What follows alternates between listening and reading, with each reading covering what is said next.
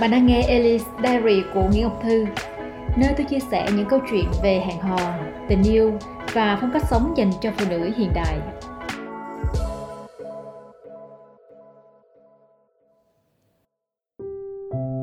Định hình phong cách cá nhân. Phần 1 Chúng ta thường nhầm lẫn giữa phong cách cá nhân với việc thể hiện bản thân theo sở thích phong cách cũng là một cách thể hiện bản thân, nhưng theo những chuẩn riêng và nó rất đa dạng, dựa trên cách mà mỗi người muốn định hình. Thể hiện bản thân lại mang tính tùy hứng hơn và khó thể hiện rõ nét sự nhất quán về một ai đó. Một người có phong cách riêng là một người có cách thể hiện xuyên suốt, nhất quán và mọi người dễ dàng nhớ về người đó với những đặc điểm riêng biệt. Phong cách này có thể là từ tố chất tự nhiên, hoặc đến từ việc chúng ta tìm hiểu bản thân, rèn luyện và hình thành trong suốt một quá trình. Đối với tôi, phong cách cá nhân diễn ra ở cả hai quá trình, tự nhiên và có ý thức để chuyển hóa giữa hai giai đoạn này. Bản thân tôi phải dành thời gian để quay trở về với chính mình. Đặc biệt là giai đoạn khi còn nhỏ, để hiểu bản thân hơn. Đó là con người của tôi khi còn nguyên thủy. Là cách mà mọi thứ tác động và cách mọi người nghĩ về tôi. Với tôi đó là một chuyến tàu đi ngược và thú vị. Khi tôi một lần nữa đối diện với những phiên bản của chính mình thay đổi qua thời gian. Từ đó, tôi hiểu bản thân hơn để định hình phong cách riêng cho chính mình. Quá trình hình thành phong cách tự nhiên của tôi kéo dài từ khi còn nhỏ đến tận những năm tôi 35 tuổi. Khi tôi quay trở lại và đối diện với bản thân mình, tôi phải thừa nhận rằng mình đã bỏ quên bản thân trong một thời gian quá dài. Tôi luôn nghĩ mình là một người quản lý cá nhân khá tốt và luôn có sự tập trung vào tất cả những gì mà mình làm. Thực tế là tôi có làm việc chăm chỉ. Nhưng tôi gần như mất kết nối với chính bản thân mình ở hai khía cạnh cơ thể và tâm hồn. Trong đó, khía cạnh thân thể ở mức trầm trọng hơn. Sự thừa nhận bản thân thường không dễ dàng. Đặc biệt là với những người mà cái tôi, cái bản ngã và sự tự tin về bản thân luôn ở mức thái quá như tôi. Đó là một quá trình thú vị nhưng cũng đau đớn và xứng đáng. Tôi sẽ chia sẻ với bạn về hành trình của mình một cách thành thật nhất. Vì chính tôi và hy vọng bạn có thể tìm thấy cảm hứng cho hành trình tìm với bản thân của chính mình. Tôi sẽ chia sẻ với bạn về hành trình của mình một cách thành thật nhất.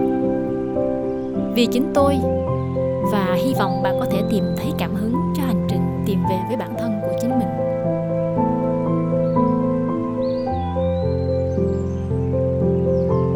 Năm năm đầu đời. Thời điểm tôi sinh ra là lúc việt nam đang trong thời kỳ đổi mới. Và hầu hết bạn bè thế hệ của tôi ở tây nguyên đều sinh ra trong sự thiếu thốn chung. Trong khi tôi là đúng nghĩa là một công chúa nhỏ thật sự ba má tôi làm trong một sư đoàn quân đội, nên cuộc sống vì thế cũng ổn định hơn. Tôi gần như là một trong những đứa nhỏ đầu tiên của sư đoàn, nên được các cô chú quan tâm chăm sóc thậm chí là cưng quá, nên thường bắt cóc về nhà, khiến cho việc tìm tôi luôn diễn ra thường xuyên mỗi ngày. Tôi còn nhớ hồi nhỏ, Tôi luôn được ăn mặc đẹp Kể cả váy vũng các kiểu cũng khá chỉnh chu. Ba tôi thỉnh thoảng đi Sài Gòn Nên tôi cũng thường có những bộ đồ khá ngầu so với tụi bạn. Tôi được nuôi dạy theo kiểu lễ nghi chặt chẽ. Có lẽ vì ba má tôi cũng ảnh hưởng bởi kỷ luật quân đội. Đơn giản như đi đâu cũng xin phép. Thưa ba, thưa má con đi. Hay về nhà thì chào Thưa ba, thưa má con mới về. Đến bữa ăn thì mời ba, mời má ăn cơm. Còn đối với người lớn thì lúc nào cũng khoanh tay Chào hỏi Và dùng cả hai tay để giao hay nhận một thứ gì đó. Năm năm đầu tiên hình thành trong tôi sự lễ phép Ngoan ngoãn và đi kèm theo đó cũng là sự tự tin vào bản thân là một trong những đặc điểm ảnh hưởng đến tôi mãi sau này.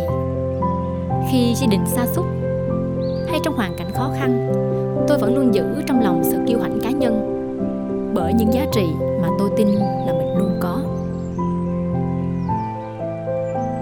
12 năm đi học.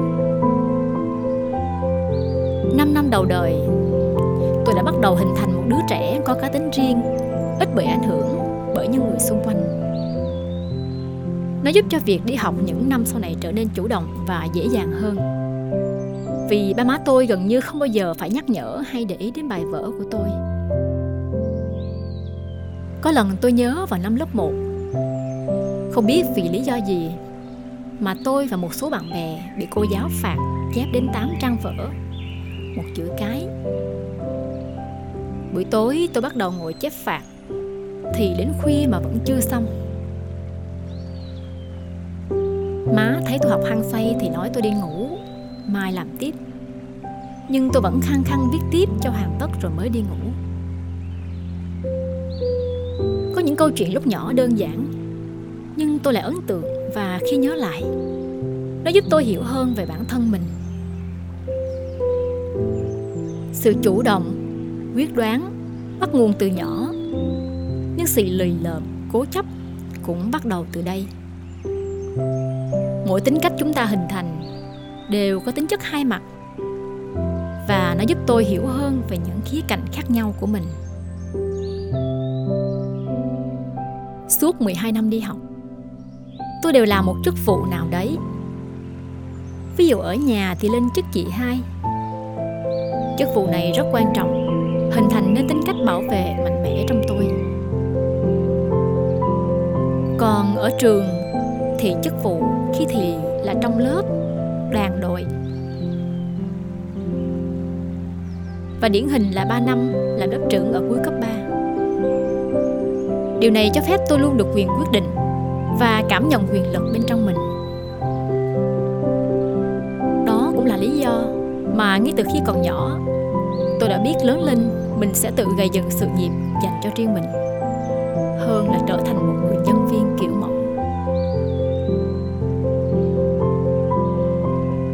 đảm nhận ở nhiều vị trí khác nhau cũng giúp tôi có thêm khả năng lãnh đạo dẫn dắt và lôi kéo người khác.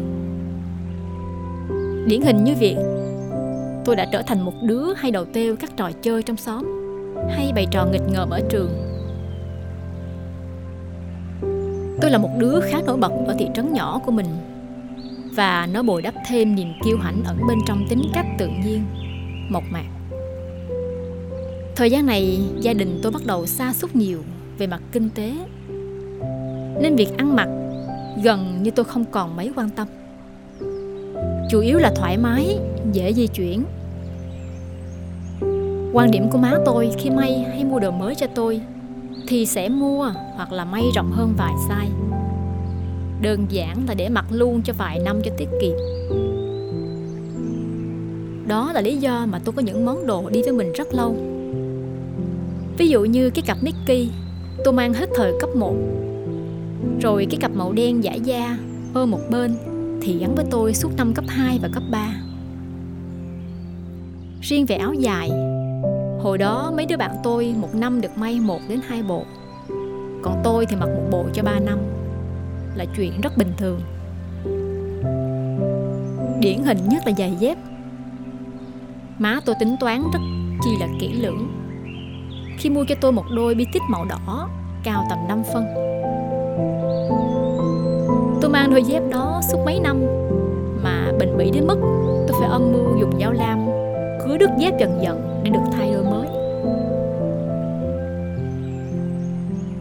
Tôi quen với việc sử dụng ít đồ, Và đa phần là đồ cũ, Nên nhu cầu của tôi về mua sắm cực kỳ hạn chế, Và cũng không mấy hứng thú. Điều này ảnh hưởng đến thói quen mua sắm cá nhân của tôi suốt những năm đại học.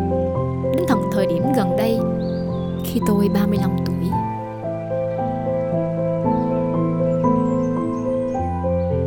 Tôi bắt đầu học đại học với 7 bộ quần áo cho 7 ngày khác nhau. Trong khi hai nhỏ bạn quê Nha Trang ở cùng phòng có một tủ quần áo, và ngày nào cũng than, không biết mặc gì thì tôi chỉ mất không quá 3 giây để chọn bộ đồ mặc đã được để sẵn trong một ngày. Tôi yêu thích sự đơn điệu chứ không phải tối giản. Và gần như rất ít khi mua sắm thêm, đặc biệt là quần áo. Tôi nhớ một người bạn đã năn nỉ tôi mặc quần jean để thay đổi mấy cái quần tây cũ kỹ và có phần hơi quê mùa rất nhiều lần. Câu trả lời của tôi luôn là ậm ừ cho qua. Đơn giản là tôi không quá quan tâm đến quần áo và những vật dụng mà mình dùng mỗi ngày. Suốt 4 năm đại học của tôi ở làng thì ngoài việc học hành, ăn uống với bạn bè theo phong cách dân dã của sinh viên thì phần lớn thời gian tôi ở trên sân bóng tôi chơi bóng đá từ khi còn nhỏ có lẽ là từ hồi tiểu học đá bóng với tụi hàng xóm. Lớn lên một chút vào cấp 2, cấp 3 thì toàn đá bóng với tụi con trai. Nên đây là môn thể thao mà tôi yêu thích nhất. Từ trong sâu thẳm. Chơi đá bóng cũng là tác nhân lớn hình thành nên tính cách của tôi. Cũng như cách tôi lựa chọn trang phục và mọi thứ. Chơi thể thao. Trước hết giúp tôi có một thân hình khá thon gọn trong nhiều năm với sức bền và sự dẻo dai tương đối tốt. Tôi khá thích những người có xu hướng vận động bởi nó giúp họ có suy nghĩ tương đối rõ ràng đơn giản mạch lạc và tích cực hơn. Riêng với bóng đá, nó đòi hỏi nhiều sự kết hợp với người khác để tạo nên thành quả. Và trong suốt 4 năm làm đội trưởng, tôi đã cùng đội bóng của mình trở thành đội bóng vô địch và tạo nên một dấu ấn cho phong trào thể thao của khoa. Những cô gái nhân văn nhỏ nhắn, nhưng cũng có thể làm nên những thành tích đáng nể. Và khi cùng nhau, chúng tôi cảm nhận được niềm vui của từng trận đấu. Chơi thể thao khiến tôi trở thành một người năng động, cá tính và có phần mạnh mẽ. Tôi yêu thích sự vận động di chuyển. Và nó cũng là đặc tính riêng biệt của tôi khi bước chân đi làm. Tôi khám phá ra. Sự tự do chính là điều tôi luôn muốn hướng đến trong cuộc sống của mình. Thời gian đi làm. Tôi không có nhiều thời gian để sống một đời sống của một nhân viên văn phòng kiểu mẫu. Trong tuần đi làm, tối đi chơi và cuối tuần dành thời gian cho cá nhân và giải trí. Đơn giản vì hai lý do. Thứ nhất là tôi chỉ làm 3 năm, từ năm 23 đến năm 25 tuổi. Thời gian này tôi làm việc khá nhiều và mục đích quan trọng nhất không phải là lương hay thăng tiến, mà là để học hỏi cho quá trình khởi nghiệp của cá nhân. Thứ hai là ngoài việc đi làm, tôi còn học thêm cao học để lấy bằng thạc sĩ xã hội học, ngay khi vừa tốt nghiệp đại học.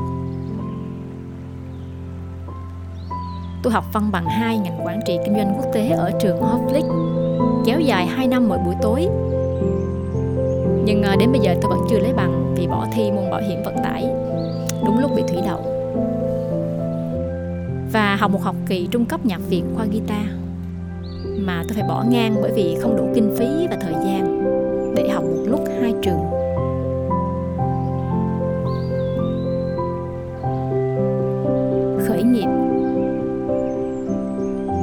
Thì tôi bắt đầu kinh doanh khi học ở trường.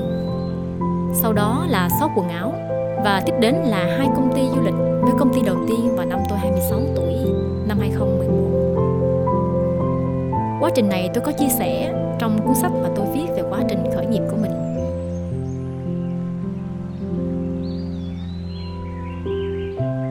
Năm 2011 tôi thành lập một công ty du lịch cùng một nhà đầu tư và sau này cũng là người thầy, người bạn của tôi. Năm 2012, tôi tách ra và thành lập công ty riêng mang tên B Tour và nó tiếp tục phát triển cho đến hiện đại. Trong suốt từ năm 2011 đến 2019, 9 năm, tôi chỉ dành sự chú tâm dành cho công việc và hạn chế rất nhiều các mối quan hệ xung quanh mình. Trong 9 năm đó Tôi dành gần 7 năm để nghiên cứu Và làm các tour cho người độc thân. Một lĩnh vực mà cho đến thời điểm hiện tại, Tôi vẫn chưa tìm thấy con đường để tạo ra lợi nhuận Hoặc doanh thu ngoài việc mang đến giá trị. Nhưng ngược lại, quá trình đó cho tôi hiểu rất thêm rất nhiều về sự khác biệt nam nữ, cách mà người ta tìm kiếm người bạn đời. Và nếu nghiêm túc nhìn lại, trong suốt hơn 10 năm dành tình yêu cho công việc, tôi đã bỏ lỡ rất nhiều điều biểu hiện bằng việc tôi gần như không sử dụng bất kỳ phương thức nào để chăm sóc da và rất hạn chế dùng mỹ phẩm. Tôi gần như không sử dụng sữa tắm, sữa rửa mặt hay các loại kem dưỡng da khác. Tôi rất ít khi thay đổi kiểu tóc, ngoài việc cắt tóc vài năm một lần. Tổng số lần uống và nhuộm tóc từ nhỏ đến lớn chỉ là hai lần. Tôi rất ít khi đi mua quần áo, chỉ mua khi cần có sự kiện và một năm cũng chỉ mua đồ một đến hai lần. Tủ đồ của tôi rất ít quần áo và gần như cực kỳ đơn điệu. Tôi rất ít và gần như không chú tâm vào việc mua các đồ dùng cá nhân. Nếu có thì tôi chỉ quan tâm đến chức năng của chúng. Tôi không hề quan tâm đến xu hướng thời trang hay phong cách ăn mặc riêng tôi rất hiếm khi đi săn sóc sắc đẹp ở spa. Thường là do người khác rủ rê. Tôi rất xa lạ với những câu chuyện của phụ nữ bàn về chủ đề sắc đẹp. Tôi rất ít khi trang điểm khi ra ngoài, hay đi làm, thậm chí là son môi. Tôi cũng không để tâm nhiều đến nơi mình ở, môi trường mình sống. Tôi luôn giữ mọi thứ đơn giản nhất có thể không dành thời gian để chăm chút cho những gì mình ăn vào hàng ngày. Tôi không kiên trì luyện tập yoga thiền hay những môn giải trí cho tâm hồn. Tôi nghĩ mình đã sống dưới chuẩn của một cô gái bình thường trong quá nhiều năm. Nó là sự mất cân bằng. Và tôi vẫn sống sót chỉ là nhờ đam mê với công việc. Chính xác, thì trong từng đó năm tôi nghĩ những gì người khác cảm nhận ở tôi chủ yếu là tính cách. Còn phong cách riêng, có lẽ là còn rất mờ nhạt. Khi tôi nhận ra điều này, cũng là lúc tôi bắt đầu chuyển qua giai đoạn thứ hai. Quá trình hình thành phong cách cá nhân có ý thức. Tôi bắt đầu suy nghĩ nghiêm túc hơn về bản thân và thời điểm gần đây không phải chỉ vì sự ảnh hưởng của đại dịch. Tôi nghĩ mình nên dành riêng một bài viết cho hành trình này. Dù nó rất ngắn ngủi và diễn ra chưa đến một năm khi tôi viết bài chia sẻ này. Lý do là bởi vì những diễn biến một cách có ý thức này thật sự mới mẻ và hấp dẫn tôi. Nó cho tôi một cơ hội tuyệt vời để hiểu bản thân và trở thành người mà mình muốn thật sự. Nó không phải là phiên bản của một ai đó không phải là cách người khác muốn hay quy định cho cái đẹp hay cái chuẩn. Nó đơn giản là chính tôi, dựa trên sự kết nối với con người bên trong